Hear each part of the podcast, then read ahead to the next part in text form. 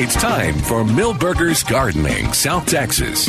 Two hours of gardening facts and fun with Dr. Jerry Parsons and Dr. Calvin Finch. To be a part of the show, call 308 8867. That's 308 8867. Or toll free at 866 308 8867. And now, live from Milberger's Landscape and Nursery at 1604 and Bulverde Road. Here's your host, Milton Blake. Well, good afternoon and welcome to Milberger's Gardening, South Texas on 9:30 a.m. The Answer. I'm Milton Glick, and it is Calvin. How would you describe the day here? Uh oh. Okay, plug in.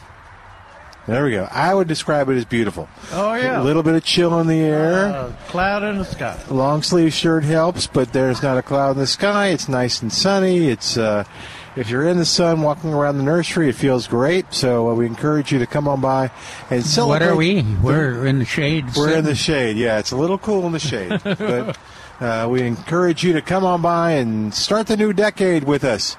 Uh, here at Milberger's at 1604 and Bulverde Road. Uh, 210-308-8867 is our number. 210-308-8867. They dump. What's that? Oh, and uh, we encourage you to come on by. Like I said, so I had an interesting experience on on New Year's Day. Uh oh. Wow. Yeah, it was kind of a sentimental thing. We went to uh, well, two places actually, and maybe I can. Uh, I'll throw our. I'll ask Trace about the rose, but I'll uh, uh, see for any of our listeners who have been over to the grist mill in uh, Gruene, Texas. There's a big climbing rose right as you go in the door. So we're trying to figure out what it was, and the pictures and the description I'm giving the guys is not quite enough to uh, to get the answer because it seemed to be it was pink. Uh, I think it was thornless because you know we, we were like touching it and there were no thorns. That's then. See, that would be the key. The key is- because it'd be unusual. Yeah, I don't. I'm not an expert on Yeah. climbing roses, but I don't know of any that are. Okay, And I, my guess, Milton sent us a. picture it's, it's a big fluffy ball of roses, so it doesn't look like a hybrid, the hybrid tea. The roses, like the florist roses, it doesn't look like those. It looked to me like a little bit like a look, looked like an old blush, Okay, but that w- that but would you have said I would have seen the the thorns would have stuck me from the minute we turned into the parking lot. Well, may, but may, maybe they have a bene- benevolent feeling about you, That's it. They, as opposed to they- most gardeners. they pulled their thorns in and they said, "Okay, just back off. We don't want to. Even, we don't want to even have this guy sticking to us. Just just move him along." uh, but yeah, so if you happen to know what that is, if you if you're over in uh, Comal County or in that area, and you've seen it. Uh, you can call and tell me because it was real pretty. It was real tall, and boy, did it, it was. I don't know how old it was, but it had almost like tree trunk.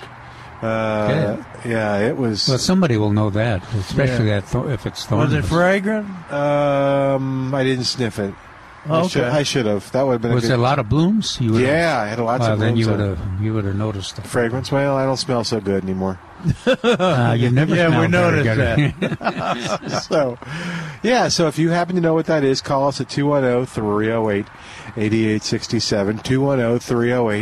210-308-8867. And the other one was we we zoomed over there to do our first uh, uh, day of the year. Laura and I over at uh, Honey Creek um, Nature uh, can Preserve. Have you been there? Yeah. You have really? Oh, cool. Yeah. Oh, good. Okay. Yeah, it was beautiful. And we saw another raven, and it sounded just like that imitation that you did. kind of that noise, like it had some phlegm. and uh, but most people were surprised when she said, "I think that's a raven," and then it made the noise, and she said, "Yeah, that's a raven." So I don't guess ravens are common. Uh, Well, they move. They move through. okay, well maybe it's moving Yeah, through. because yeah, you can. Well, I told you about it in my in my neighborhood when they they come through. Maybe you, you, one will come through once or twice a year, and the walkers will. I'll be looking up there for the. What's making that strange noise? You Yeah. must be sick or something. That would be sick. But we saw something with crows on it um, last night on TV, and their noise was completely different. And oh, yeah. But the uh, the woman did an excellent job. Our trail guide. You have to go there with a trail guide. Um, it's part of the nature preserve uh, part of it. It's in Guadalupe State Park. You can go other places in the park with that one, but she did an excellent job. But I thought, you know, this would have been wonderful to see with Paul Cox because Paul would have told you about all the trees and Yeah. all the stuff on there and what the uh, Yeah. when she got into kind of what the uh, the, the natives and Native Americans did with the uh, um, with the, the different uh, berries that were picked and uh, on the burns and stuff like that. So it made me kind of sad about. it. But anyway, but, but yeah, Paul. What, what did the TV program about crows say? Oh, it wasn't about crows. It was a TV program where they they the crows were there and they pointed them out. Oh, okay. And they said, "Oh, look at all the crows," or something like that. But the noise they were making was "caw caw caw caw caw." Always struck me too as ra- ravens were bolder. Oh, well, I don't need any bolder birds. Yeah, I mean they're just kind of like yeah, they're not afraid of anything. Or And they you get would used to people. you would have enjoyed it. We stopped Uh-oh. along the trail, as she pointed out, scat. Scat? She pointed out the scat that was along the trail, and, and one of the children that was there walking identified it as raccoon scat. And All she said right. they were right. And, and uh, Were there any uh, cockroaches or English sparrows? no, never know. We, we didn't see any. Um, I bet you saw. Uh, there were lots of if you cockroaches. looked, you'd have seen some English sparrows. no, I'm sure there were plenty just just living free and in peace. Yeah. where they didn't have to worry. On the, oh, and she talked about That one- um, they, they don't like that. They like a the urban area better than the rural. area.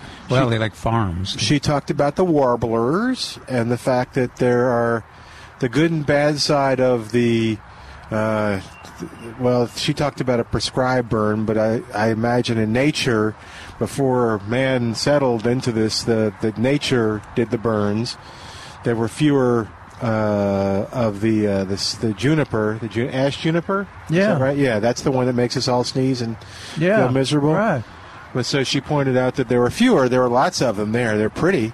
Um, but she also said that that was the only tree that the warbler uh, uses Yeah, as the a nest. golden, uh, golden, golden cheek. throat, golden Golden cheek. golden cheek warbler. Yeah, Yeah. uses for uh, it's uh, to make nests and stuff for its young. So when they, I guess, when they come through in the spring, is that right? Am I getting any of this right? I thought they stayed here. Oh, do they stay here? I don't. know. I think they do stay here. Okay, Yeah, I well think then they I stay guess. here. Well, I guess when they nest, when they Yeah. they use the, the bark or and some other stuff from the the juniper Yeah, ash right. to, to make their nest. Yeah. I don't know They're an that. endangered species. Yeah, no, no, I knew that part. And it it takes a dozen of them to make a good mess, Milton. to make a good mess. Yeah. Okay, Did they show you one? Uh, only a picture. They're little bitty. Yeah, they they just showed us the picture. the The picture may have been bigger than the actual bird, I think so. but they were not apparently nesting right now. But it was Oh. real nice. If uh, they have Saturday morning walks, so if you want to go on a on a guided walk, we want to go back in the spring. And Honey Creek was beautiful. It was a uh, a bluish green, and I didn't know why it was called that. Why why it was called Honey Creek? One, we had a couple theories, uh, but the um, Didn't it have a creek? it did have a creek. We saw the creek. We didn't know. Is that part of the state park? Or Yes, is it's it part a, of the state park, but just it's a different manager. it's a yeah, it's a nature preserve, so it has to be guided. You can't just go in. Whereas in the state park, you can just go in and and go wherever you would like to go. Um, so one theory was that uh, perhaps the water which we couldn't drink to the settlers there might have been a little sweeter. Uh, it was uh, spring fed and everything, and the other was uh, that there might have been uh, bees and stuff there. Uh, because I guess the bees like water Yeah, they have to have water. so that maybe they there was a honeycomb or honey something, and so they called it Honey Creek because of the the correlation to the bees and stuff. So, Yeah, a lot of bees uh, nest in or have their hives in uh, hollow trees. yeah, there were some pretty trees. Uh, so Oh. anyway, I bet though it was a color thing that at some point in the well, that was one of the theories too, was that they may have discovered it in the fall. So if they had all the leaves on the top, she was hypothesizing Oh. that uh, that it would look like flowing honey. Um, or it could have just been brown at the point that they saw it. Yeah. But it was blue. It was a, a green blue uh, when we saw it. So if you know the answers to any of these questions, what is the rose at Gruene uh, Gruene Hall Grist Mill, or what is uh, why they call it Honey Creek? You can call us at 210-308-8867. Uh, I. Uh, We can I- remind people too about um, Mitchell Lake if you you know another Mm-hmm. if you want to experience similar to that. Yeah. I Uh, bet those ducks are out there, right? Yeah, and the pelicans. and- Pelican.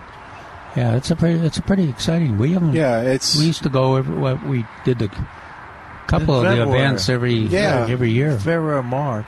The cool thing about it too was you were seeing um, birds that you did not necessarily see easily in San Antonio. So, Yeah. like your pelicans, how many pelicans do you see in San Antonio? Especially all those ducks out there. Those Yeah. different kind of ducks. That was Mitchell Lake we're talking about this park. And they finally built a blind out there. did they? Oh wow! Calvin, did you want to address that or no? Didn't they build a duck blind out there? I don't I don't remember that anything's changed. It's been a while since I've been out. Oh, okay. Oh. Oh, I hear you're you're pushing for an English sparrow preserve Yeah. to be built yeah. here in San Antonio to protect uh, them. Calvin's going to be the chairman. no, don't do that. Uh, okay, 210 308 8867. That's all I got. 210 308 8867. I got uh, we got some notes uh, before the year ended uh, last year from Dennis, our buddy in, in, uh, Yeah. Austin, and he sent some. Uh, said on. Uh, he writes during Sunday, tw- uh, 12 December 29th. Calvin asked Jerry if there's any gopher recipes on Plant Answer. And so that threw. I can tell uh, that was an error. uh, Oh, that threw Dennis into high speed, yeah. and uh, he, he sent us some uh, gopher stew recipes, Right. and uh, and ta- talked about what what you needed to cook the gopher. Need to get six pounds of gopher meat. Yeah, six pounds. I think so. I don't know where you get that. Yeah, one of the recipes says carefully clean the gopher, wash and drain. Fry down salt pork in a big pot and add gopher meat and brown. In other words, brown the gopher meat. No, we understood. Gopher meat's already brown, isn't it? I don't know. black. we don't know. Black, We have no idea. dark. Take out the meat and drain on paper towels. Add onion, celery, Hang bell on, Barbara. pepper, bell pepper to salt, pork grease, and saute until tender. Then add tomatoes and a bit of water if needed, and cook on low heat for two hours. Mm, that's going to be some tender gopher. Well, yeah. And I hope gopher meat. I don't know what it Smells like. good when it's oh, cooking. yeah. Gosh, that'd be horrible for two hours. Of, Add gopher meat to 19 cups of water and two whole jalapeno pepper. oh, spicy pepper gopher stew. Cook another one and a half hours. Or until the meat is tender, which may be one and a half days. Add potatoes. The uh, the last half hour of cooking. Mix brown flour with the water in a glass glass jar and shake vigorously. Bring stew back to a ball and thicken with flour mix. Okay. Serve over beans and rice. Hmm. All right. Now, I was looking through my squirrel recipe. Well, hang on, hang on. Don't go there yet, because Barbara. I don't want to lose Barbara. She's been waiting for a few minutes here, Okay. And then we'll, we'll, we'll I'll throw you back there. Barbara has a, a, a knows our mystery rose. She Oh, thinks. good. 210 No, 308 88. Oh, yes, ma'am. I, I'm not Barbara. sure that I know what it is. Hi. Um, Hi. Oh. When the grist when the grist mill was being refurbished, so to speak, um, we built a house out there in Gruene. Uh, Hunter Road ran behind my house, and I don't remember a rose being at the entrance of of the grist mill. But how how does Zephirine Drouhin fit the bill? It's an antique thornless rambler. Oh well. Well, how t- uh, kind of describe it, Milton? Was it? So uh, you, it was huge, though, right? It was real tall. It was climbing, and it was lots of pink roses, real bushy uh, pink roses. In other words, you know. So, what do you call it when all the petals kind of come in? And anyway, like a pom pom. Barbara, what's that? Yeah, yeah. Ramble. What's the definition of a rambler? Is it Well, kind of like it- climbing a lot of it- or what? Well, a lot of it, I'm not a, a rose expert, but a lot of that depends on how nourished the.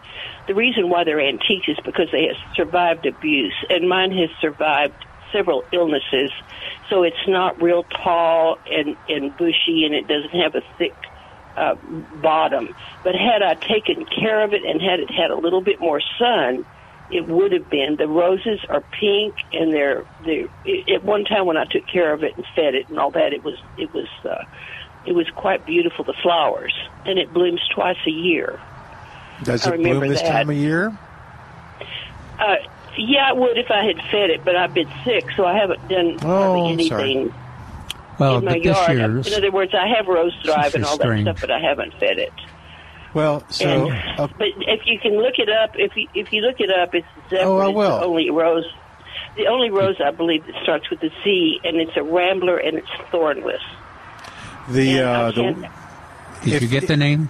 yeah, I saw it online too. Zephirine, If you- Zephirine Drouhin. If you And- um, and picture yourself I walking up to, it. oh, good.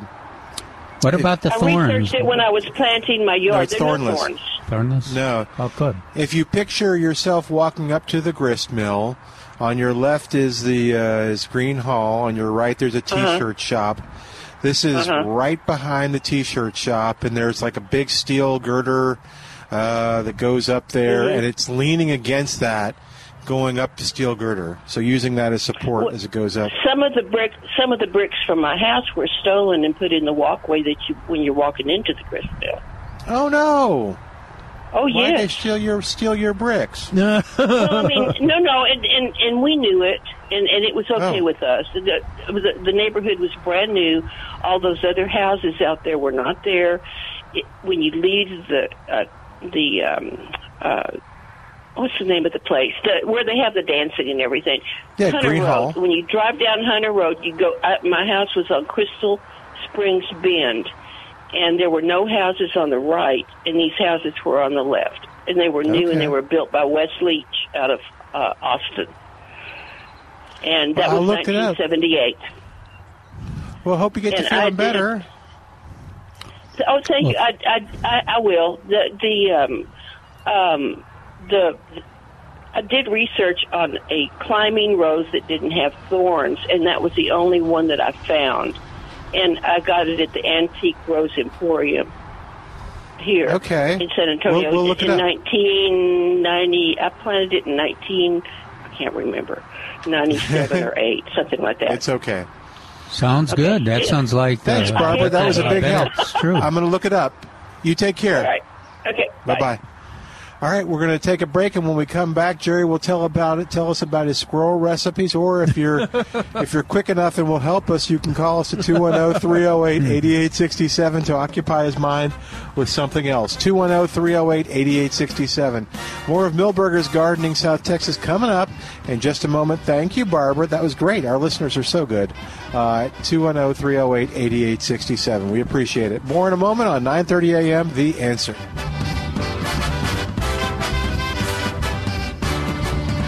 Hey, it's Milton Glick from Milberger's Landscape Nursery at 1604 on Bulverde Road. I want to tell you what's going on at Milberger's right now. There's two great things that are happening this month that you need to know about.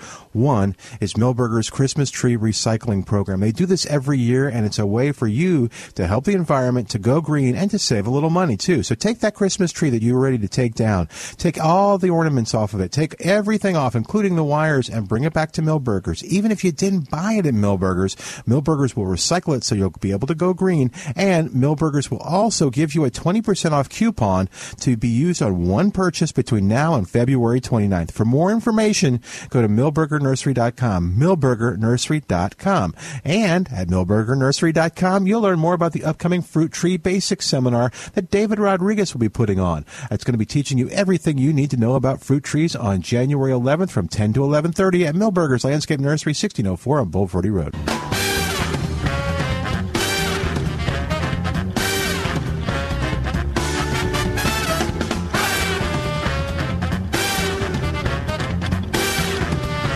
And welcome back to Milberger's Gardening, South Texas.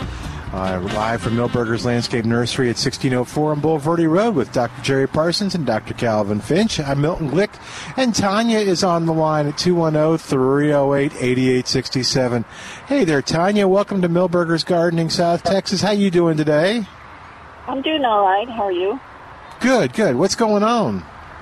Oh, I just um, when I was listening to your conversation about the roses, um, it just came to mind when you were asking. I wonder what a ra- I don't know what a rambling rose is, rambler rose is, and I thought of the Nat King Cole, Cole, Oh, Nat yeah, King that's right. Cole song, Rambling Rose, and I believe the Rambling Rose is called that in the same way the climbing rose is called a climbing rose because it climbs, but the Rambling Rose kind of just will ramble, you know, will just kind of bush out on either side instead of growing Oh, up. okay. And, and Stays then, um, The pictures of this rose of the Zephirine Drouhin, um, yeah, show it.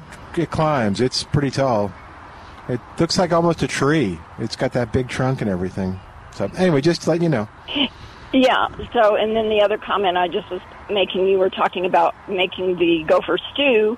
Uh, in the hill country, it's very common to make squirrel stew. And I think you mentioned right before you went to break that you were going to talk about squirrels, but um, squirrels are are kind of a a a nuisance, and so it's not uncommon for people to, you know, take them out, and then they'll just make uh, squirrel stew or squirrel enchiladas or squirrel anything, and you make them pretty much the same way you described the gopher, but it doesn't really take all that long to. Didn't take days to cook it or anything. but it's very Now- tasty. But it's very tasty. I've eaten squirrel many times, and uh, you know it's a good Uh, way to get rid of the squirrels that are eating up your um, wires in your car or whatever else uh, they're doing. So. Do you have recipes that you Um, use? I, I would just, I would just take, do what he said, clean the squirrel, and then um, when you brown it, you're actually browning it. He used um, lard, but you can use, uh, I would probably use lard or butter, and do the garlic and the onions and the uh, celery.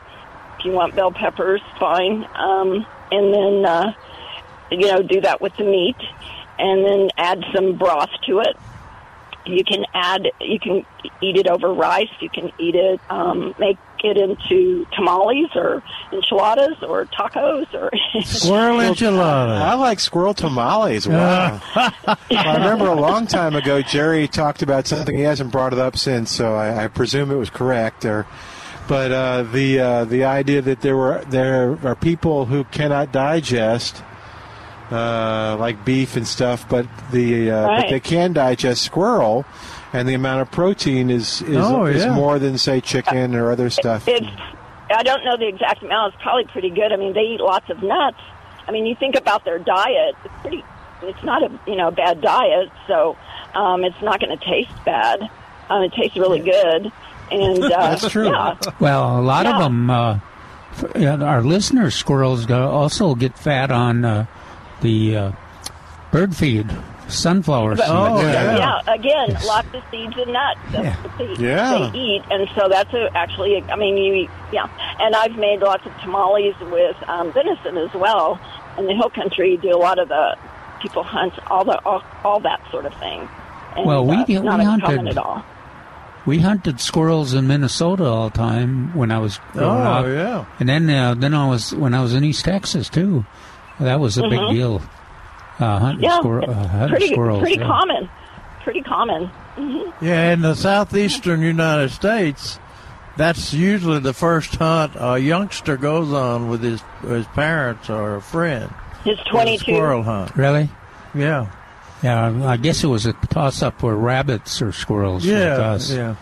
Well, I guess uh, Yeah. de- depending on what part of the state you were in, because the prairie, if you're on the prairie or the Because with a squirrel, you can squirrel hunt. You can uh, control the gun. I mean, uh, uh, when shooting a squirrel and everything, Yeah. It- Okay. it's not a fast and there's- shot. oh. Yeah, and there's different, you know, varieties of squirrels. Some squirrels are smaller, but some are, Right, you the know, gray they're pretty squirrel. big. Yeah, Cool. Well, big. well, well, thanks, Tanya. Oh, sure. All right. Have a yeah, good great day. great information.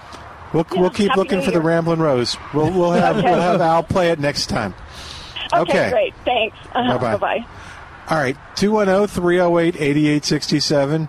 All right, have we had enough squirrels, or did you want to talk real quick No, about I, I was uh, looking through my squirrel recipes and I was cleaning out my uh, notebook for the uh, for the new year, Yeah. And uh, I saw that on on the squirrel recipes on plantanswers.com that we have barbecued rabbit Hmm. uh, on there and possum. Okay. and uh, I'm deciding whether to add the gopher to it. Uh, Oh. maybe, maybe a link to the gopher recipe. Yeah, I mean, gosh, if you uh, with Wilson County, it would seem like Look it'd be this. doing a service. yeah, the little pup. Don't be talking about gopher food when your little teeny puppy There's is a up little there. pup out there. All right, oh, 210 308 8867. 210 308 8867. And toll free, it's 866 308 8867. You think maybe that puppy's going to live a pampered life?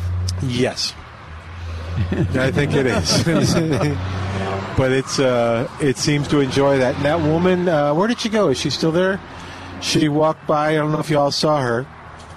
I know Calvin was captivated by the by your squirrel and stuff recipes and was looking at you. She was walking by and she held up the uh, six pack of the blue bonnets that she just oh, bought. is that right? Yeah, and she said, did a thumbs up and stuff. So yeah, Yeah, they've got a, a The red- fresh supply. the red, of, white, and uh, blue, Red, yeah. white, and blue blue bonnet. Well, and the other thing Jerry and I were talking about is the renewed supply of spinach. Really looks good. It's the best looking plant Yeah. that's been on the market this year. And yeah, you want to Wow. get. I think it's good. Uh, you, if you're going to plant spinach, you want to get it in now. I think. Yeah, yeah. Yeah, and, and then And- onions, of course, are onions. You got a little Yeah. time on them, but uh, it's that's a good time to get them in anyway too. And the neat thing about this spinach is you can have a salad off of it before you plant it wow, because the leaves are so big and there's so many leaves.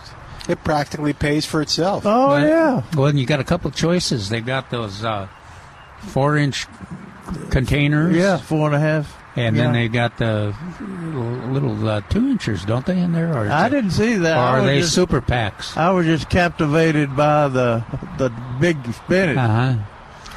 Hey. the blue bonnets look good too. We we got another guest on the line that uh, that we're familiar with, Warren Remy of Spider-Man Oh, no. Pest Control. Hi there, Warren Remy. What's going on?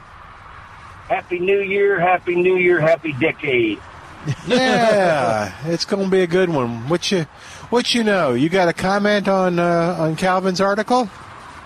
Yeah, Calvin mentioned the uh, the scale insects, and um, we I can't I can't really remember how long it's been since we have done so many scale treatments in uh, in the cool season.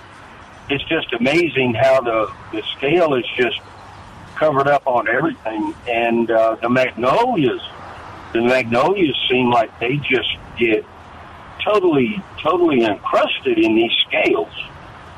Uh, I was at a, I think I mentioned in the article, I was Yeah. at a presentation where Dr. Larry Stein was talking, and he he says that in terms of backyard uh, fruit production, he thinks scale is the the largest problem that people have. yeah, They- because they don't see it. yeah, They don't notice it. and I've got, I have a peach tree that's loaded with it, but it's uh, and then some trees you don't have a don't have any on Yeah. it. Others uh, have a lot on it. But uh, so so what else? Uh, what other kind of things you you, you mentioned? Uh, we mentioned the fruit trees and the magnolias. What else, what other things have scale? Euonymus, right? Uh, Oh gosh, yeah. the holly, the the dark. It seems like the leaves that they're on the dark, uh, the dark leaves, like the magnolia leaves and the holly and things like that. I guess because you, you know, it it, it stands out so much because the leaf is green and the scale is kind of kind of tan whitish, you know. And uh, it's just the scale is just hitting everything, and we uh, we do a lot of dormant oil spray, which we really can't get dormant oil anymore. It's all what they call horticultural oil, yeah. but uh, it it's almost the same product.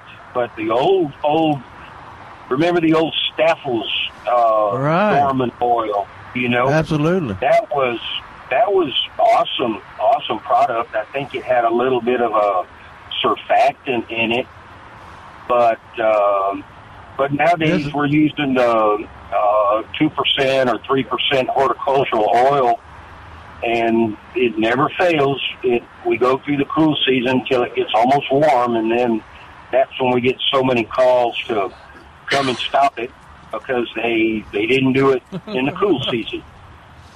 Huh. Yep. And, And uh, it's what- almost impossible to the the uh, least the, the the dormant oil sprays are are applied at this time of the year, and uh, they're they're easy to apply, and it's organic. That's an organic control. No no chemical involved, and uh, but people don't do it. It's uh, I don't know whether people don't see the scale. They don't- they don't see the the little scale on the on the plants. I was uh, I was debating too. Um, is it better to do the application before you prune or after you prune?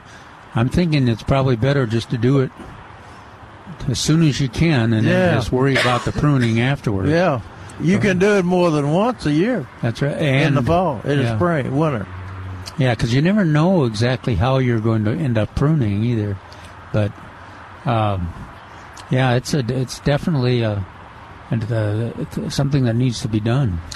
And uh, You know, just like in in uh, in pecan, in the pecan trees where you have uh, rust in uh, in the pecan tree and and uh, powdery mildew and things like that. That the leaves when the leaves fall and they build up like that, it seems like it's a, a vicious circle. It just continues to promote itself if if uh, sanitation, you know, if you don't get all those leaves up and out of there, you know, and kind of the same thing with the scale. If you do some good sanitation practices and get get the infected leaves out of there, it seems like it helps a lot to uh, stop that cycle. Yeah, that's a good idea. So are, y- are y'all using, uh, you know, most of these uh, oil, uh, dormant oil, quote unquote, that are sold now is neem oil.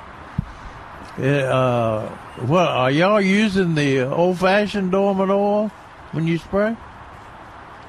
It's uh, we get it in a in a five gallon container, and it just it it's called white horticultural oil. Okay.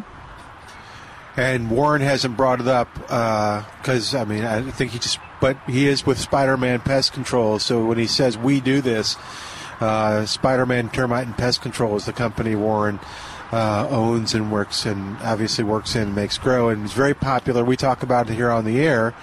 And if you want more information, you can call them at 210 656 3721. We'll tell you more about them in a little while, too, but 210 656 3721. Warren, with uh, dormant oil, is there anything uh, uh, like if you've got things planted under the trees or winter annuals, or, or do you have to worry about th- uh, that with the dormant oil too that you're spraying or, No. or not? No, you really don't. It uh, it's it's not a.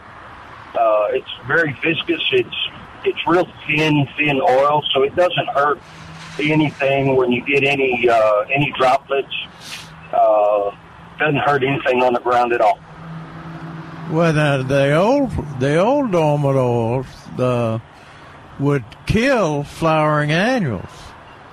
I did it. Yeah, yeah. It, uh, onto and the I tree. think- yeah, it would. I think that's. Uh, I think it had surfactant in it, Jerry.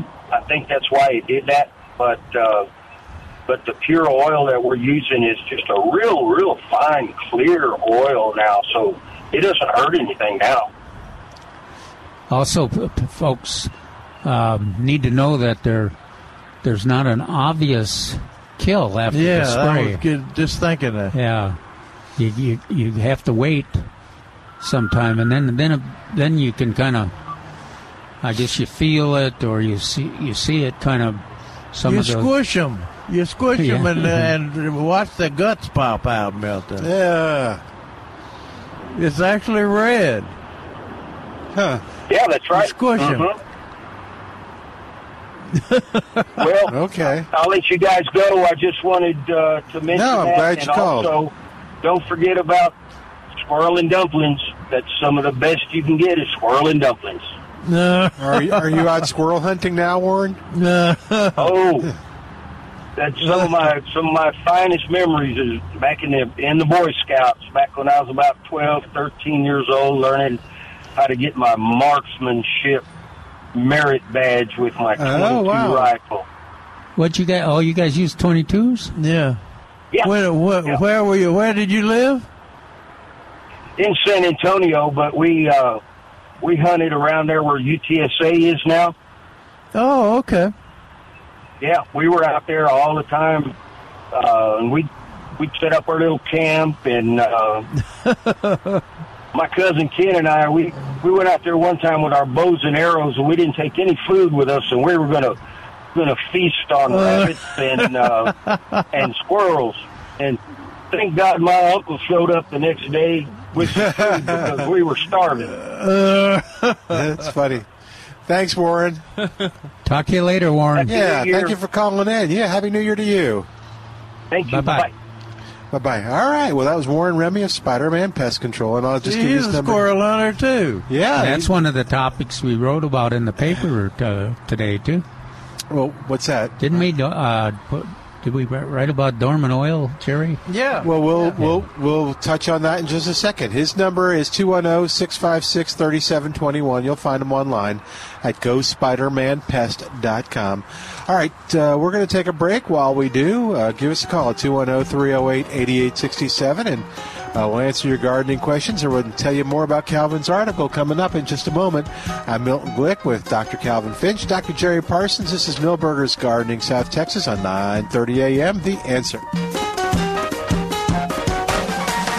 Hey, it's Milton Glick from Milberger's Landscape Nursery at 1604 on Bulverde Road. I want to tell you what's going on at Milberger's right now. There's two great things that are happening this month that you need to know about. One is Milberger's Christmas Tree Recycling Program. They do this every year, and it's a way for you to help the environment to go green and to save a little money, too. So take that Christmas tree that you were ready to take down, take all the ornaments off of it, take everything off, including the wires, and bring it back to Milberger's. Even if you didn't buy it at Milberger's, Milberger's will recycle it so you'll be able to go green, and Milberger's will also give you a 20% off coupon to be used on one purchase between now and February 29th. For more information, go to milbergernursery.com, milbergernursery.com. And at milbergernursery.com, you'll learn more about the upcoming Fruit Tree Basics seminar that David Rodriguez will be putting on. It's going to be teaching you everything you need to know about fruit trees on January 11th from 10 to 11:30 at Milberger's Landscape Nursery, 1604 on Bulverde Road. Ramblin'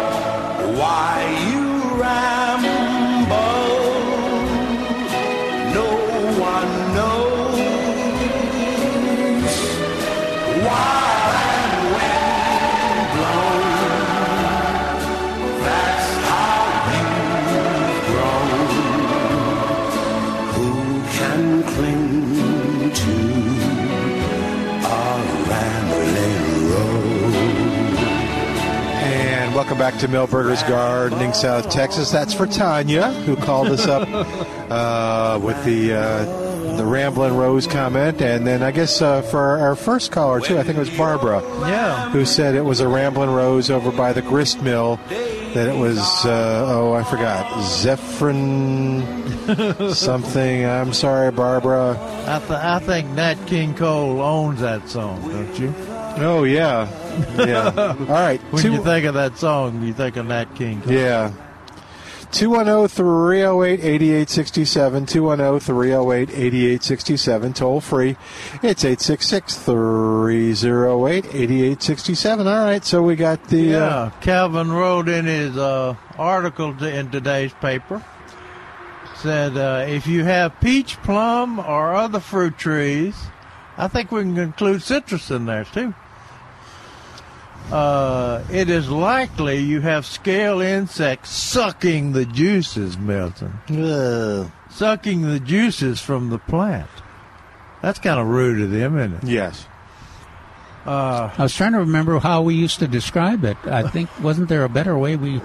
yeah, we used to make the sucking noise. Mm, no, that wasn't wasn't, that wasn't the better oh, one. oh, wait a minute, wait a minute. We made the suffocating Yeah. noise. Yeah, Yeah. While you were trying to explain how the door over. Uh, but anyway, uh, uh, he quoted uh, Dr. Larry Stein uh, as saying that uh, scale insects were the are the uh, problem most affecting backyard fruit production. Mainly because now uh, most people can see the white scale, white peach scale, and because it it's white, it, uh, it's hard, hard- if it's that thick, But you the- got troubles. but they initially everybody thinks it's a fungus. Yeah, right. Yeah, But what uh, what people don't see on on the citrus is the gray is the uh, brown scale, and uh, all are the foliage sometimes. too. yeah, it's on the stems yeah. and the foliage. But uh, in fact, there's a picture. There's a picture in the, in the, uh, with his article talks about this is outbreak of scale insects on Meyer lemon. They're common on citrus.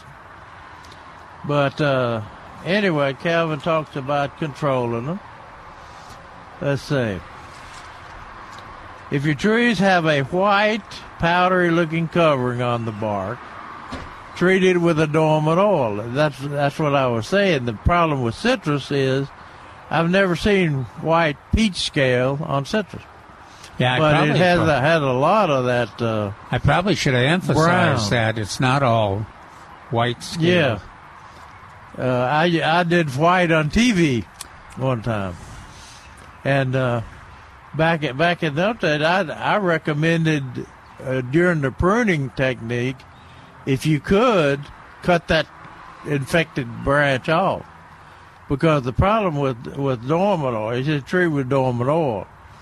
Uh, the organic control is diluted in water and sprayed generously, generously all over the trunk and stem surfaces to suffocate. Suffocate the insects uh, suffocate the insects. Apply at the beginning of a 48 hour period when temperatures are going to be above 45 degrees. Now that means at night too right? Yes, okay. Which is not hard in our Well, at the beginning of a 48 hour period, so two days. Yeah. So February is you don't want to get don't want to go beyond February probably. You want to watch February is usually the good month because you're that's the time you can start pruning too. Yeah. Now, the problem, I, I, I never have used this new, sca- new scale product, uh, but uh, the problem I had with the old scale products were, uh, were the, the scales are on top of each other. And they call them scales because they're aphids, basically, with a, a little cap on them. Ap- apartment uh, Con- armor. condo co- complex. Yeah, absolutely. and they're on top of each other. So I, I would spray with the dormant oil, and uh, lo and behold, it would get the top layer, but it didn't seem to kill the lower ones.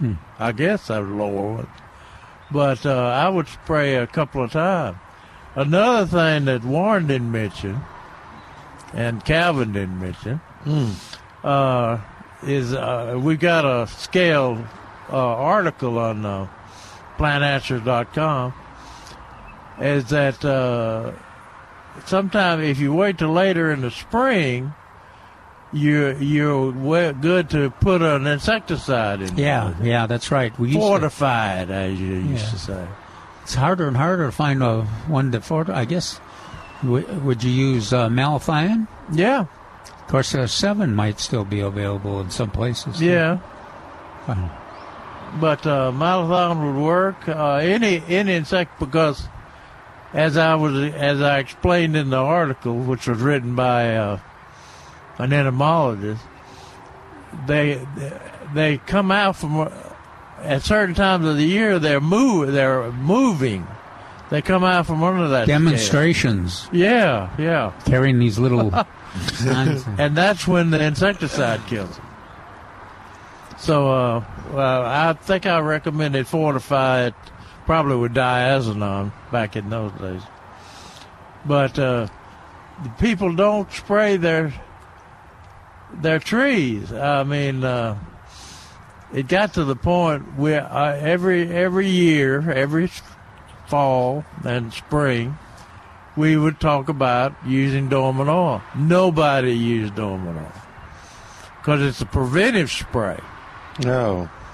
Now, when they see the white scale on there, they may spray, but uh, it's a, it's a, it's no reason not to spray, and it kills uh, Well, or controls certain bacteria uh, or, or fun.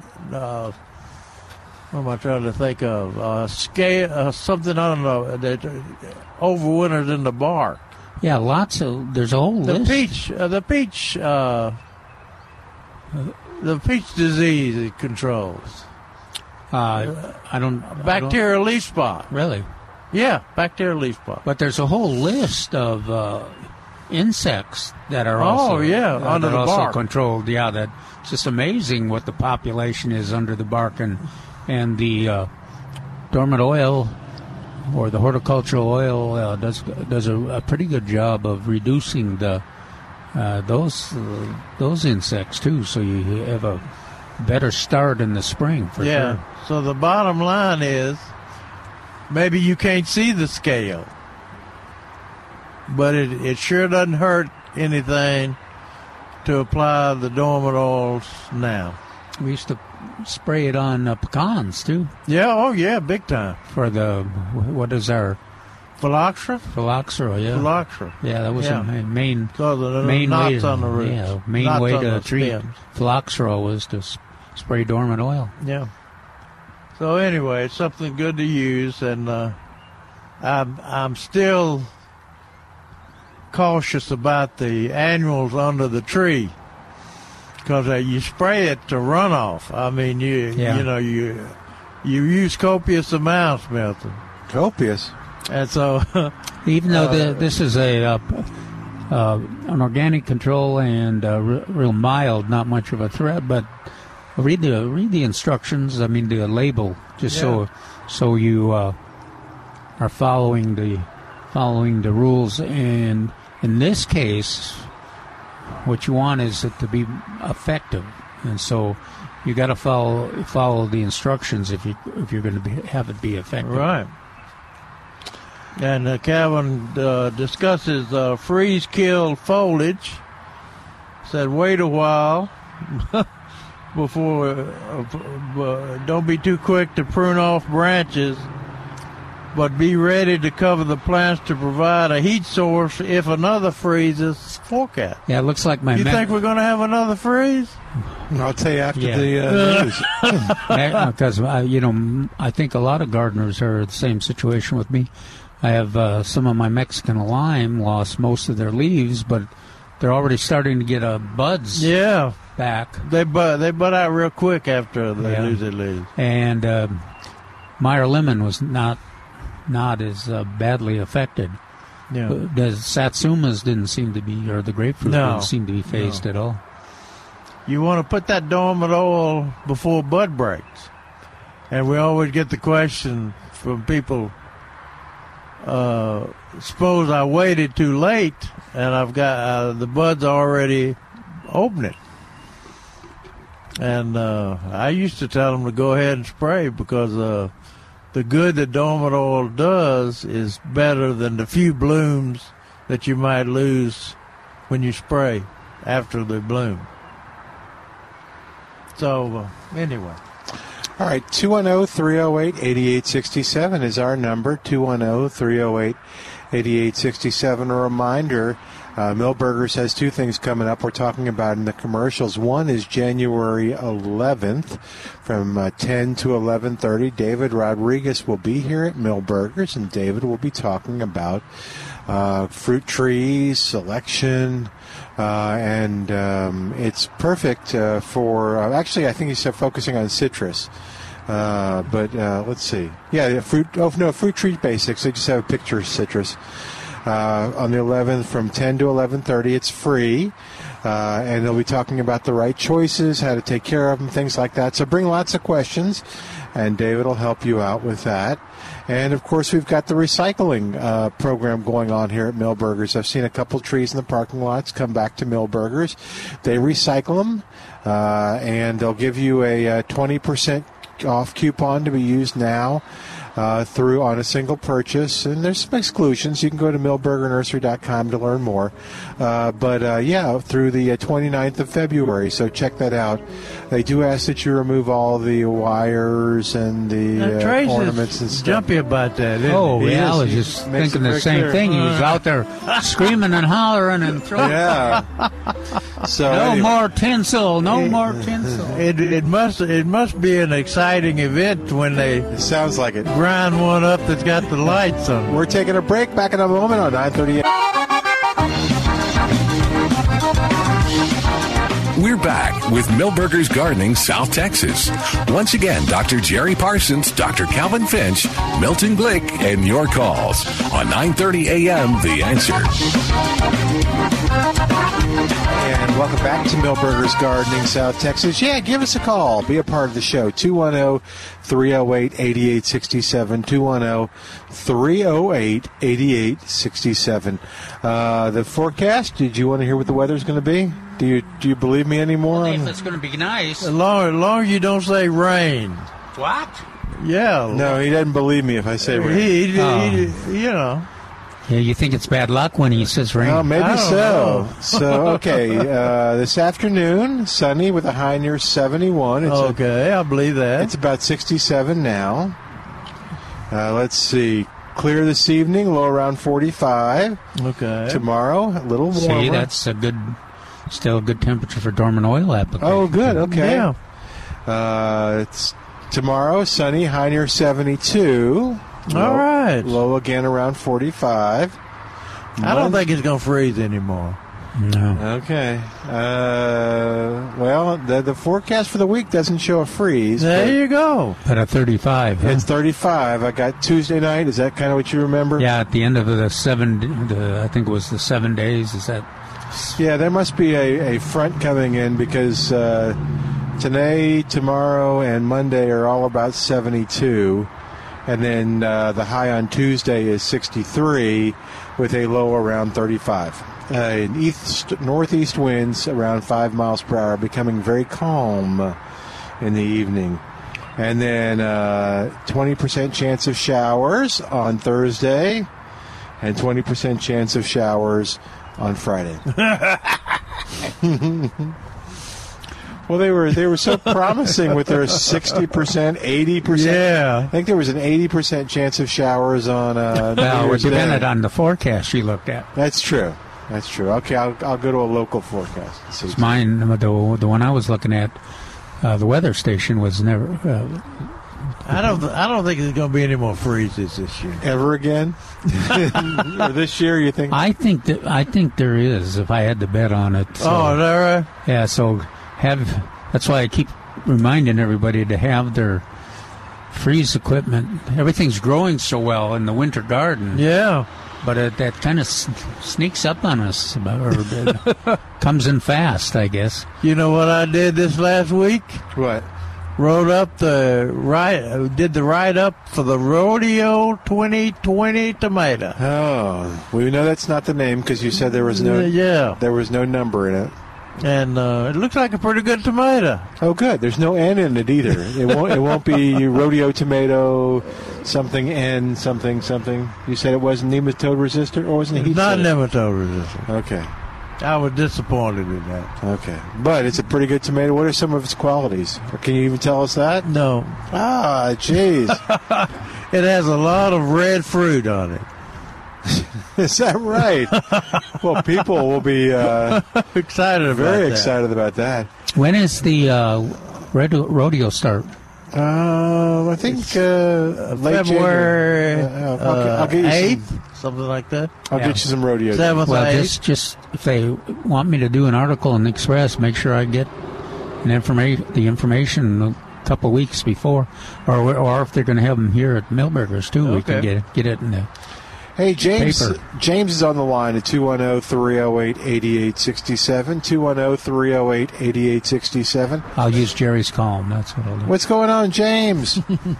Yeah, I got a question about uh, I don't know whether fertilizer or water on the crepe myrtles. What? okay. Fertilizer. Yeah, what? um, a buddy of mine uh, has got a farm out in uh, around, around New Berlin, and uh, I gave him some uh, crepe myrtle starts to grow uh, year before last, and he he watered them with the water from the well, and it killed them. How salty is his well? Well, let me tell you, Jerry. I said, "Well, is that the only crepe myrtle you killed?" And he said, "No. Every time I water the the crepe myrtles in the landscape, the edge of the leaf um, gets brown on the edge. Yeah, that's salt. I didn't know salt there was in the water. That's Yeah. salt. Okay. Yeah, it's damaging the root system. Unless unless he's doing something crazy with the water. Uh, that, no, that's it's just also coming out of the well, Jerry. okay. but it's not. I mean, he's not watering too much, is he? No, uh, Or low? this guy's been around for a while. Uh, he knows, you know, how to do plants. It's just every, every time he uses that well water on the crepe myrtles, it gets that condition. And and uh, I think I took over a, a hundred and something crepe myrtles in. Uh, I don't know. They were in trays, root maker trays, and he killed all those. Good Lord. Wow. And it's just Well, the that- crepe myrtles. Everything else, he says, just does okay. So That's weird. uh, That's I didn't know they were that salt tolerant, uh, sensitive. well, this I, would be the year. That would be the year. year this would be the year for that.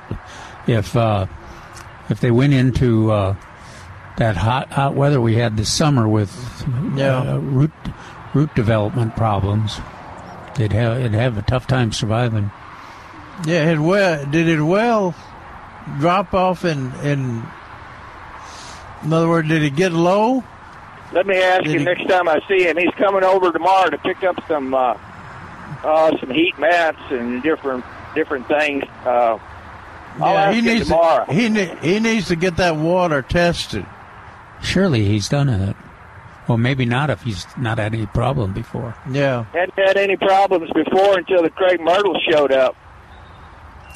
Maybe it's your fault, James. well, that's why I'm calling you. I put um, an 18612 Osmocote in those uh, in those trays, and I thought, well, maybe the, I killed it with the Osmocote. No, be pretty hard to do that. no.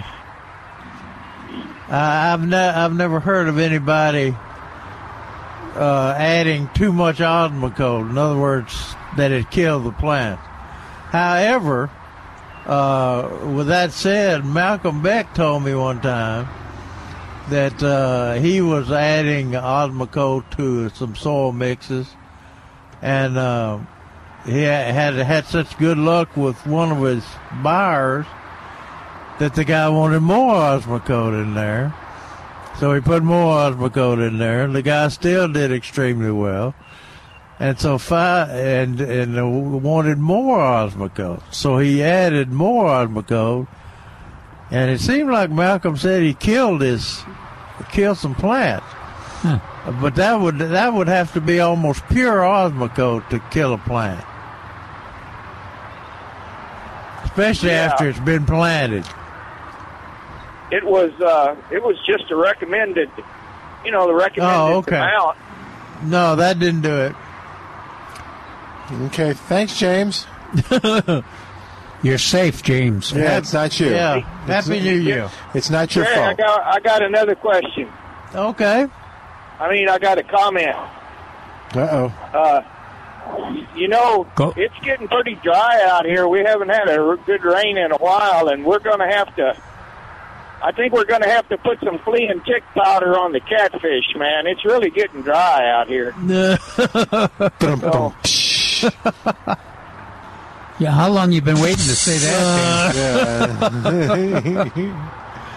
okay, oh, thanks for calling. Thank you, James. James. You've been drinking that water, that salt water? Not yet, but I'm thinking about it. Yeah. Thanks, James. You take care. Bye, man. James. Take it Take care.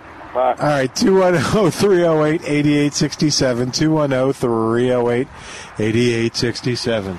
Yeah, we were talking about uh, fruit tr- fruit trees a while ago, and I want to remind everybody that uh, a really nice uh, Earth Kind fruit tree seminar is coming up on January 24th, which is Friday, at the San Antonio Botanical Garden Educational Room at uh, 55 55 Funston in San Antonio at 8:30 a.m. to 5:10 p.m. Uh, check-in is 7:45 to 8:30, and the cost is uh, fifty dollars per person, which includes a light breakfast, light breakfast, uh, lunch, and snacks. Uh, Are you sure it doesn't include a room, too? Or? and they're going to be talking about peaches, blackberries, citrus, grapes, and more. Selecting, planting, and maintenance of You- co- and common insects and diseases and control. David's even going to talk about bananas. Yeah, that uh, they're going to have such notary, notary speakers as uh, as David Rodriguez, and of course we can get get the uh, preview of him. Yeah. here at on the Millburn. Before then, uh, then Larry Dr. Stein. Larry Stein's going to be there talking about peaches, nectarines, apricots, and Oriental persimmons. The apricot talk will be short. Uh, and then uh, uh, Beth McMahon, a horticulturist in Gillespie County, will be talking about blackberries, figs, and pomegranates. And uh, then uh, David's going to be talking about citrus and bananas. I can't believe they did. David, the banana. talk. He's the banana expert. if it grows. And olive. Uh, He knows. And they're going to they talk about grapes, olives, and pears. And uh, let's see, it's going to be. Uh, they they they're giving uh, C three CEUs for TDA pesticide, and uh, That's if they've got a, if you've got a pesticide license and you need those CEUs, you get three of them. for integrated pest management and general two. They have one for the integrated pest management and two for general. And uh, they, they're even giving uh, CEUs for uh, Texas Nursery Landscape Association, and Master Gardener. A lot of them. Yeah, and uh, I wonder. I wonder if that has anything to do with David and Larry's participation. I must do it. And uh, the International Society of Arboriculture, CEUs, certified arborists, six CEUs, municipal specialists, six CEUs, BCMA, practice, number uh, five CEUs, and BCMA, management, one CEU. So it's going to be a tremendously good educational program, and uh, we encourage uh, encourage everyone to come. Uh, registration is available at uh, AgriLife. You say you're going to put this in the, to tomorrow's paper? I mean next week. Next Saturday, yeah. Uh, it's 11, I, agri at the, on the AgriLife. Uh, I suspect you can find it. TAMU.edu. Yeah, you can find. They've got a comp. They've got the complex um, place to Yeah, register, but uh, yeah. usually you can just go to AgriLife Bexar, Bexar County Yeah, and and find you it. find it. Or if you want to call in, uh, you can call the extension office. What is the number extension of Jerry? Okay, William is on the line at 210 308 I can look it 8867. 210 308 8867. Hey there, William. Welcome to Milberger's Gardening, South Texas. How are you? I'm well. I'm good. I, I've just got a couple of general questions. One, I planted uh, some Monterey oaks and some loquat trees and some mountain laurels, and I wondered if I should put any root stimulator on them or if that would just be throwing money away.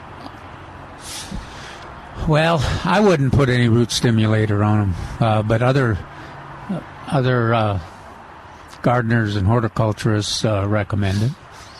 I don't. Uh, I think Jerry's agrees with me. Uh, Yeah, I, uh, I, uh, Neil Sperry is a big one on uh, root stimulator, and uh, I, I've I've I've often wondered uh, where they get that recommendation because uh, usually the root stimulator now with root simulator for vegetables is high in phosphorus. But I don't think I, I doubt if that works the same for fruit trees and nut trees. Uh, they usually put uh, IBA, indolebutyric acid, which is a growth hormone, a rooting hormone, which we we use on cuttings there at the greenhouse. Uh, but uh, in, in they put a very small amount in the root stimulator. I think the be- the main benefit of root stimulators is to get the plant, get people to water in the plant real good when they when they transplant. that's a long answer for uh, uh, no. don't don't bother. Well, that's good. Well, I just, you know, over the years, I've killed plants with kindness, and in the last decade or so, I just stick them in the dirt and water them, and they don't do a whole lot else, and they seem to do all right. But I just Yeah, that's good. Well, that's always the key. Well, You know, when Jerry and I are recommending fertilizers, we generally say the plant has to settle in and has to start its growth direction before it can utilize any kind of nutrients. And so your fertilizer, you know, one year or after one growth season is uh, useful, where fertilizer at the beginning is not nearly as useful.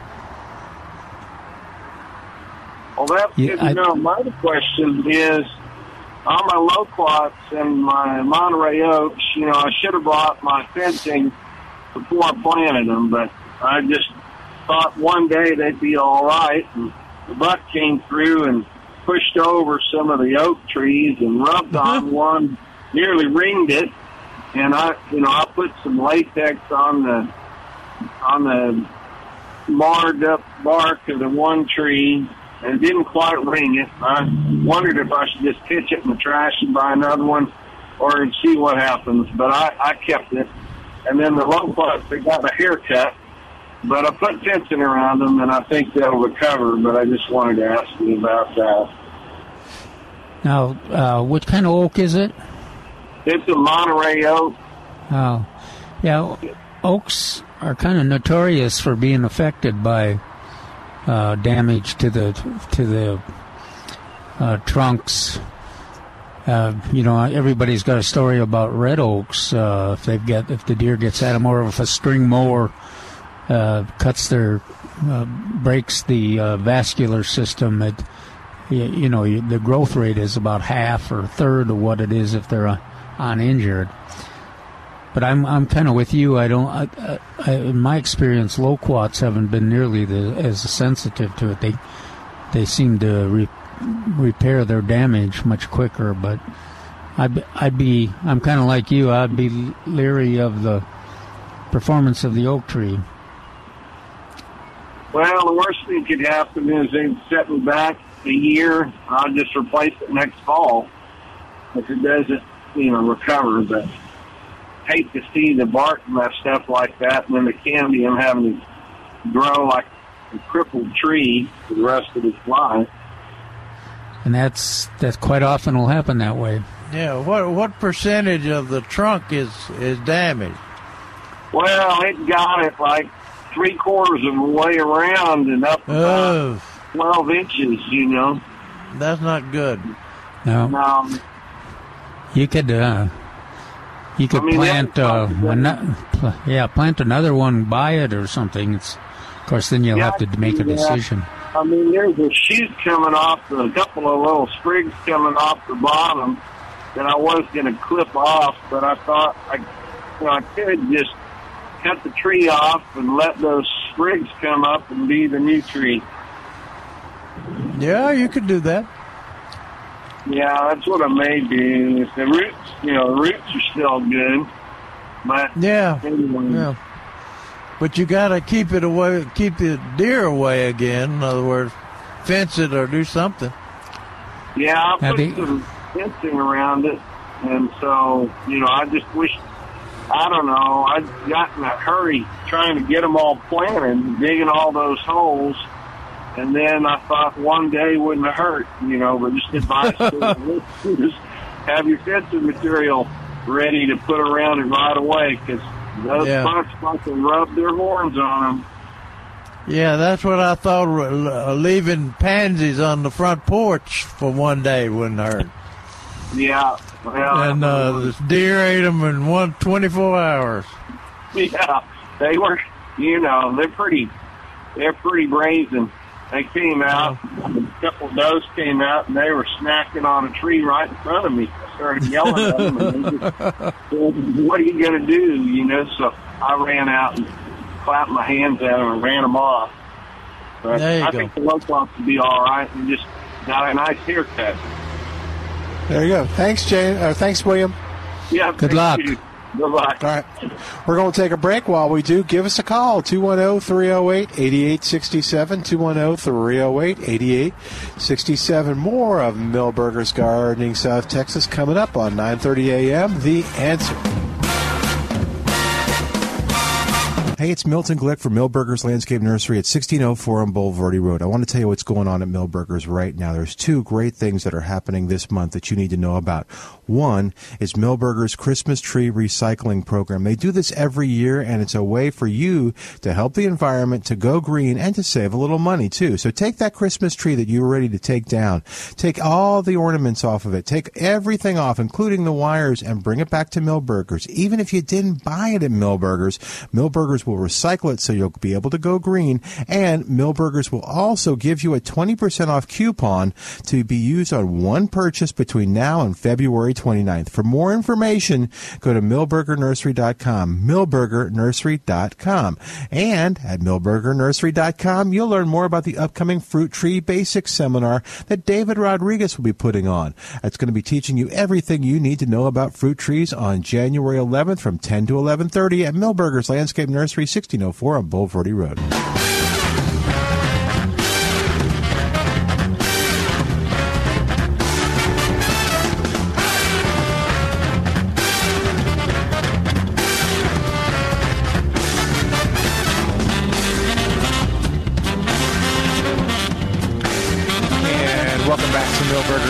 Gardening, South Texas on 9:30 a.m. The Answer 210-308-8867. 210-308-8867. Toll free. It's 866-308.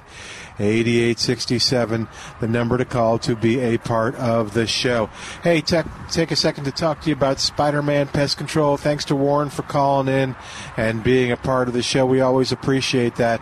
If you've got uh, things that are bugging you around the house, if there's insects that you need to get rid of, or like Warren mentioned, even things in the garden that you want them to spray for, uh, give them a call. Uh, Spider Man Termite and Pest Control, 210 656 3721. 210 656 3721 and uh, you'll find him there and you'll find all the stuff he does now we're not too worried about mosquitoes right now but uh, spring will be here soon and so will summer and the mosquitoes uh, warren's got a system called the In2Care mosquito So are you writing off the winter already too? Uh, huh? no, no, I'm just telling you, it'll be summer. It, it, Because the, it's inevitable as a change of the season. sun, yeah, the, the, the sun got up to us here, and it's nice and Yes, to some of us. Yeah, I'm still waiting for it. But yeah, give them a call and learn all the stuff they do. Go SpidermanPest.com. Go SpidermanPest.com.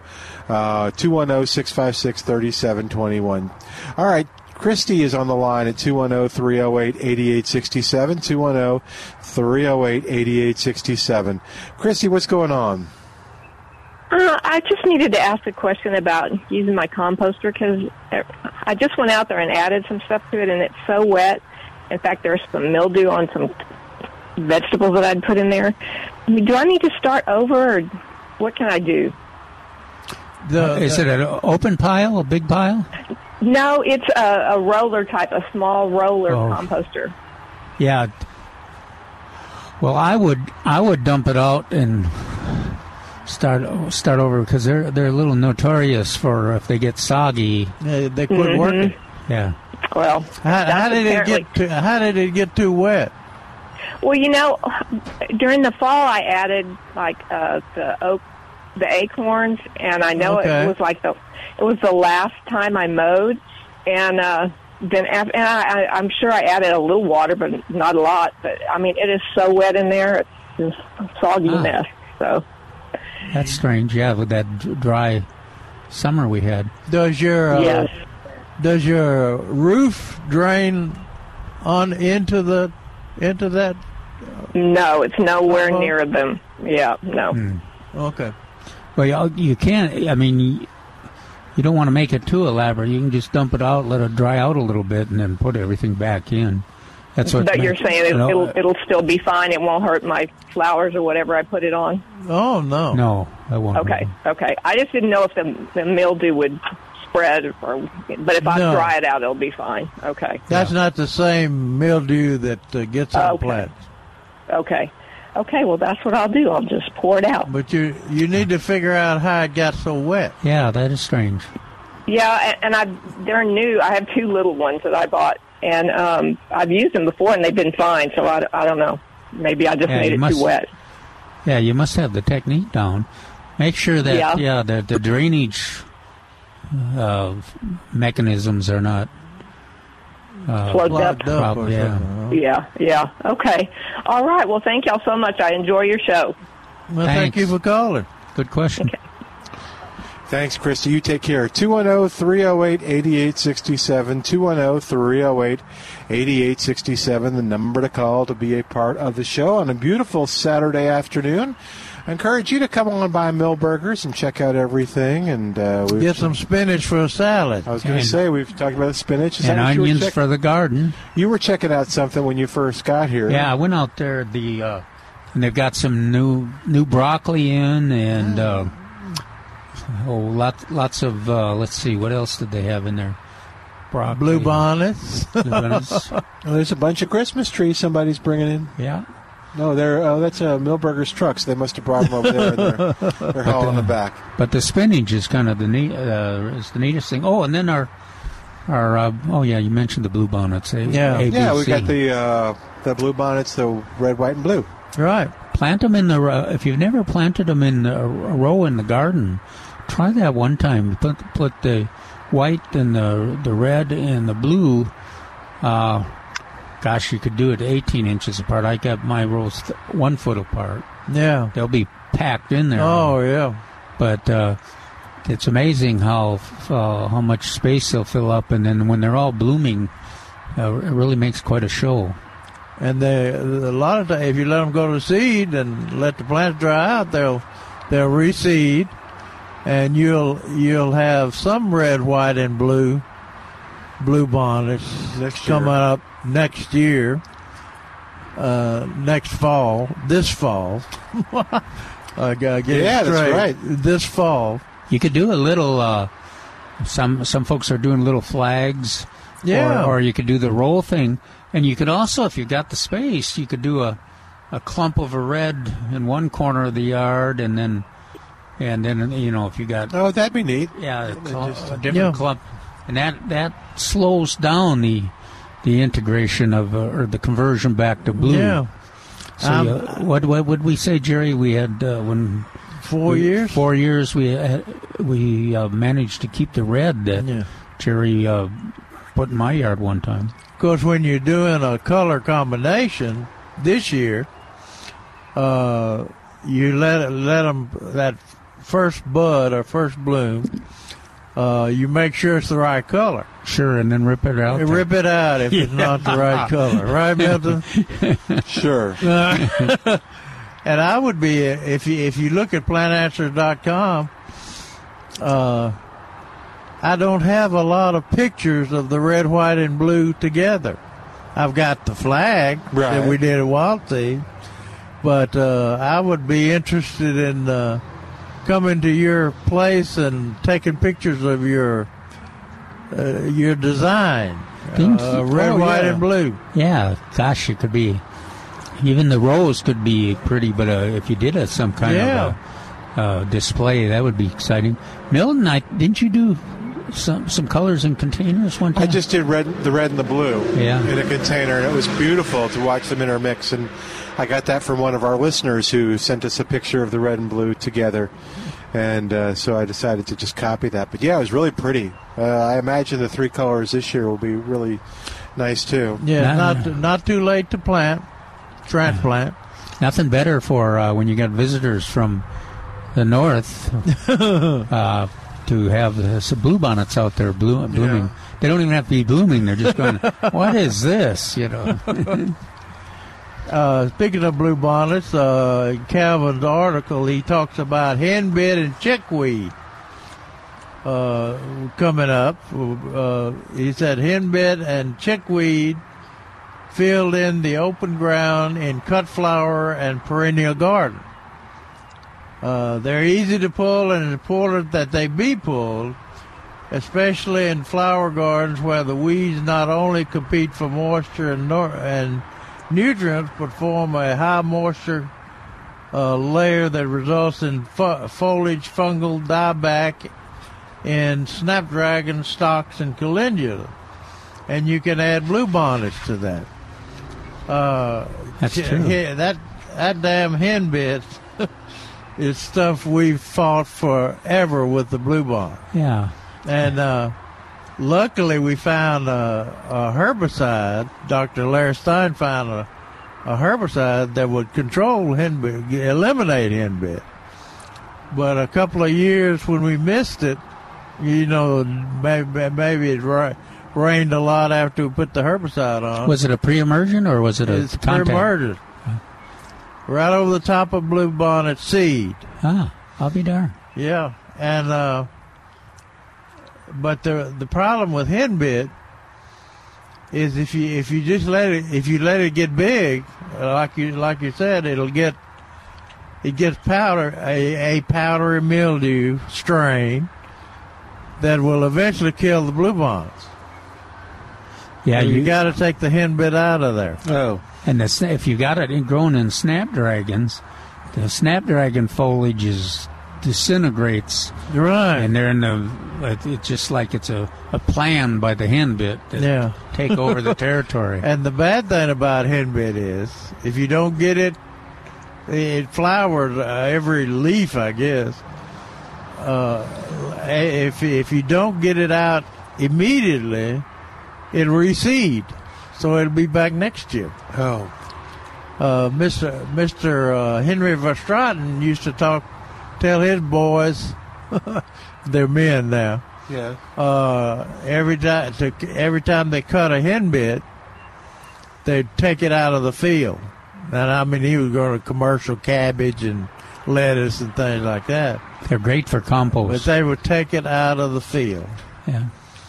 And so uh, I, I'm afraid with our bluebonnets uh, in areas, we, we've been neglect until the henbit gets so big that it's really damaging the bluebonnet. Well, and, be, and we, uh, my volunteers and I have to go in there and uh, Yeah. weed it. I think it would be harder to pull out of blue- out of uh, bluebonnets It than is. than it is out of grow- snapdragons. They go right next yeah. to the bluebonnet. Yeah, snapdragons you can kind of feel the much different. Yeah, and uh, so you can just reach in there and pull the plants out of there. But Yeah, bluebonnets, they're, they're within the plant. yeah, and calendulas are the same. Yeah. they're, they're all entangled and they're very difficult to get the. So keep the keep the the weeds at at uh, at bay. And uh, Calvin mentions our ideal environments for winter weeds. Uh, he talks about uh, our uh, let's see, Sustainable winter. yeah, sustainable winter uh, lawn, and and mentioned. Uh, uh, I thought the the rescue grass and the uh, the uh, annual Blue- bluegrass were going to take over, uh, but uh, the rains quit. So um, mowing them, nailed them, huh? yeah, mowing them uh, the first time, or may, and maybe the first and second time, you know, was required every week. But then since then, you haven't. It, looks good, looks good, but you and the person generally hasn't doesn't have to mow. But I saw your, uh, you know, you, you talk about annual bluegrass, where I talk about rescue grass. But I, I saw the a- annual bluegrass uh, has looks to me like it has more shade tolerance, or uh, does does better in compacted soils than Oh, the yeah. rescue grass does. Yeah, good. So It's pretty. I, I, that's the best picture of hen bit I think I've ever seen. Uh, in your in today's paper on uh, in Calvin's article, section B, in the San Antonio Express News, and it's got a picture by by my buddy uh, Jim McAfee of hen bit from Texas Agri Life, and it's that that's what it looks like. that shows a picture of it if you don't know what we're talking about. It's got that real pretty, well, little bitty purple flower. And then he got a picture of the scale we mentioned earlier on uh, Meyer Lemon and uh, cyclamen as well. The uh, Calvin's still holding out hope that uh, the worms are going to show up uh, the BT products for, uh, like Thuricide, Bioworm Killer, or Dipel on the broccoli and other cabbage-related crops. they haven't showed up yet, have they? not not as like we normally would expect them. You don't see that white butterfly that lays them. Lays I haven't seen much. You're you're right. I haven't seen many. Yeah. And he talks about uh, to d- discourage the uh, deer by uh, when you put new plants out, especially annuals. I guess I should have used liquid fence on my pansies on the front porch. Either that or just I don't know, plant them faster or something. Those those deer, they they ate them in 48 hours, ate the tops off, and they continually come back. I had a flat It's- they're they're harvesting on them the just like spinach. porch. and I, I had a I had a, a flat of pansies, and I planted some out of the flat in pots, container. And uh, though I left the flat there after they ate them, and they continuously come back and pull the plants up and try to get every piece of it they can. So they must like pansies. Uh, Forrest Appleton says that's uh, deer candy. Oh. Yeah, I'm with I, him. thi- I think he said that about pittosporums. The dwarf. Oh, yeah. Because they, yeah, in my neighborhood, the pittis, they don't eat the pittosporum, the standard. Standard, yeah. And then Calvin mentioned uh, in his This Week in the Garden that it's time to plant onions and spinach. Uh, we got good transplant. I assume we got good transplants here. Absolutely. And he tells about how to prepare the soil. Uh, the onions are fun to plant this time of the year because you can plant them anywhere. You know, uh, 'cause Kevin talked about fertilizing them, which is important. But uh, you know, around container plants, uh, just plant them around container plants, and they'll they'll do pretty good around container plant. There's your Yeah, sulfur. There, there's my little yellow bu- yeah, butterfly. little sulfur. A sulfur. Uh, and then uh, we mentioned Calvin mentions uh, may have a good selection of holiday plants such as Christmas cactus, Phalaenopsis orchids, paperwhite, cyclamens, amaryllis on sale now. And I looked at my sales, Milberger sale deal, Milton. Yeah, I don't know. Have you looked at it? No, let me look. It hasn't changed. No. There, there's fewer items on sale, but the citrus, Citrus still on sale? yeah. Where's Well, my- it says list through the 27th of December, so I don't know. uh, they haven't changed. we'll check with Trace. Okay. But uh, they've got uh, fruit trees and Yeah. cyclamen. Oh, well, the, the, the citrus still on sale. We see that. Yeah, they got the sale item up there for that. but uh, they haven't changed that. Uh, Neil Sperry talks about uh, what's the best fast growing tall screening shrub. Uh, somebody wrote in and uh, wanted to know what that was. I said we have a new shopping center behind us, and I need privacy quickly. Oh, yeah, I could see that. and uh, the, uh, the Neil says that's a challenge because fast growth often translates into a plant that can get, get out of control quickly. Hmm. At all cost, avoid Japanese ligustrum and golden bamboo. Both are horribly invasive. Is that? Would you agree with that, Milton? Uh, well, at least the bamboo. well, the Japanese ligustrum is pretty invasive. It's, it's bad too, huh? Yeah. But the birds love it, but it's still it's overwhelming. And Neil says, do not use red tip photinias I'm with him. Because uh, it's highly prone to a fatal disease. And you get you get caught in a dilemma because they start dying and you're you're relying on it to make a good screen and And then by the time it gets to be a good screen, Yeah, then you don't know if you should take them all out or just replace them piece by piece. It's better to get a get a plant, a species in there that's going to survive and uh, perform for the long term.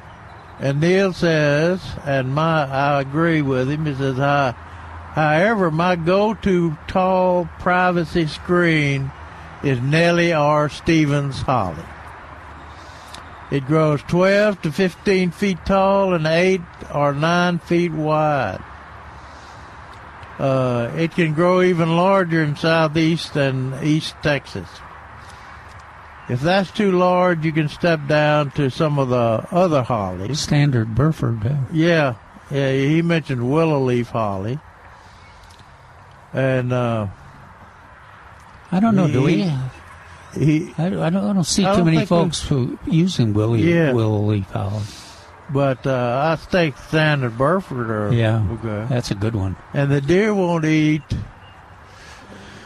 uh, Yaupon. yaupon. Don't seem to eat yaupon. Yeah. And then we say make that declaration. Yeah, some neighborhoods under most conditions. Yeah. Hey, uh, hang on to that. Go We- ahead. we got to take a quick break. We're going to go and uh, encourage you to give us a call at 210 308 8867.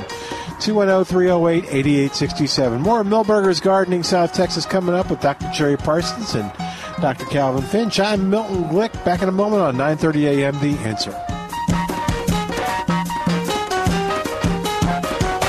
Hey, it's Milton Glick from Milberger's Landscape Nursery at 1604 on Bulverde Road. I want to tell you what's going on at Milberger's right now. There's two great things that are happening this month that you need to know about. One is Milberger's Christmas Tree Recycling Program. They do this every year, and it's a way for you to help the environment, to go green, and to save a little money, too. So take that Christmas tree that you were ready to take down, take all the ornaments off of it, take everything off, including the wires, and bring it back to Milberger's. Even if you didn't buy it at Milberger's, Milberger's will recycle it so you'll be able to go green. And Milberger's will also give you a 20% off coupon to be used on one purchase between now and February 29th. For more information, go to milbergernursery.com, milbergernursery.com. And at milbergernursery.com, you'll learn more about the upcoming Fruit Tree Basics seminar that David Rodriguez will be putting on. It's going to be teaching you everything you need to know about fruit trees on January 11th from 10 to 11:30 at Milberger's Landscape Nursery 1604 on Bulverde Road.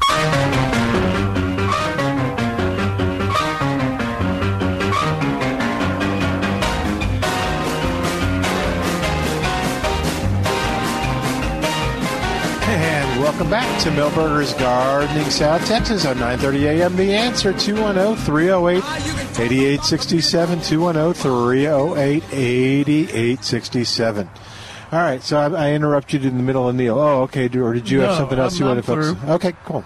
Uh, I'm not going to get into uh, murder until tomorrow. Okay. Because that's a long. Neil and uh, Greg, Greg- Grant Oh yeah. have started on the crepe myrtle murder, and so uh, I guess I guess people are beginning to prune the crepe myrtles now. Some of them did prune Way early, three huh? weeks ago or four weeks ago. Yeah. So we'll talk about that tomorrow. Uh, Neil talks about uh, somebody wrote in and wanted to start annual flowers from seed, Oh, yeah, that was an interesting. and uh, we've, uh, like I said, the first the first zinnias I ever grew were from seed. Yeah, zinnias are very easy. Yeah, Well, even yeah, and marigolds too. yeah, I your imagine. your friend, your friend at the uh, wild Bir- at the uh, not wild birds at Wild the Seed Farm? Wild Seed Farms Wow. treats them almost like a uh, a wild Wildflower- wildflower. wildflower yeah. seed, yeah. Well, and I do the same thing. They I, I plant them and then let them re- reseed through the summer. Oh yeah. So zinnias are real easy to do. Yeah, Versa Farms out at Von Ormy used to do that. Yeah, in the fr- front of their uh, uh, sales yeah. shed. And here at Milberger's, we have uh, four or five, six different varieties of uh, zinnia seeds that are available on the on the seed racks. Now, the, we never we never talk about uh, seed that much, but uh, and the reason for that is we've got a good trans uh, wonderful transplant producer in the area, and uh, they grow transplants of uh, of hybrids, new hybrids that uh, like on the uh, uh, marigolds, they they cover their blooms. You don't have to deadhead them. And the zinnias, uh, he grows. uh, You you get several types of Yeah, dream, uh, dream, sizes. uh, Dreamland Yeah, hybrid is. Uh, uh, you you can't believe how tight the blooms are. The Yeah. the, number of colors, and uh, and they're powder mildew resistant. that's right. Yeah, they last longer. because they're hybrid. And then they reseed. Of course, the parent material doesn't always re- resemble the Yeah, the hybrid, but uh, you know, in terms of butterflies, they're they're just as good. Yeah, I think uh, Wild Seed Farms has a selection of zinnias. Uh, the uh, the Versus used to uh, uh, get there from Buddy Moore, uh, Moore's Feed and Seed on South Flores, uh, used to get, uh, used to get that big one, the the, the tall one, Calif- because they it- would grow it for cut flowers. There's the California Giants. Yeah, Yeah. I guess so. But it wasn't powder humidity resistant Uh-huh. because we'd get into a rainy spell, and those things would go down in a hurry. Yeah. I like. Yeah, I really like those. And the other one I like is the cactus uh, selection. It's in a Cactus. Yeah, it's another large one, and it's got kind of a unusual petal uh, bloom Oh, okay. area. Yeah, but and uh, you, you grow those from seed. yeah, Okay. you can you can plant them directly in the uh, rows in your flower garden, or the uh, the other thing that I do quite often is just just start them in uh, containers, Yeah. and they they're real easy, and then you transplant them into the garden. This guy, uh, this question answer talks about begonias and periwinkles, or vinca. Yeah, Now, begonias are one of the longest from seed to sale plants that these local producer, lo- local growers produce. The begonias that uh, will be sold this spring were st- were uh, started in early or seeded in flats in the greenhouse in early June in early fall. Huh. So uh, it they are slow, slow growing, and uh, you have to be very skilled at sowing the seed because it's so small. and they turn out so wonderful. I mean, they uh, uniform. Oh yeah, Uh, so yeah, you they grow slow, but they're unless, you you're ambitious, you want to real complex gardening adventure. that that might be one to, to stick to the transplant. Yeah.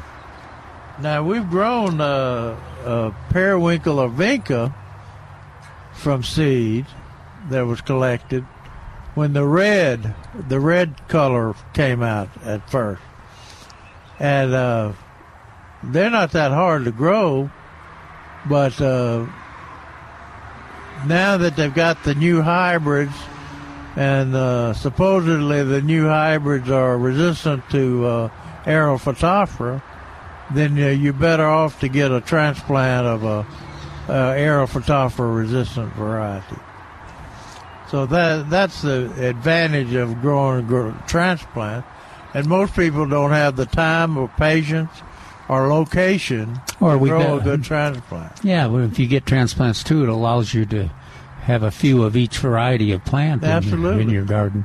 Absolutely. Don't have to have rows and rows of space.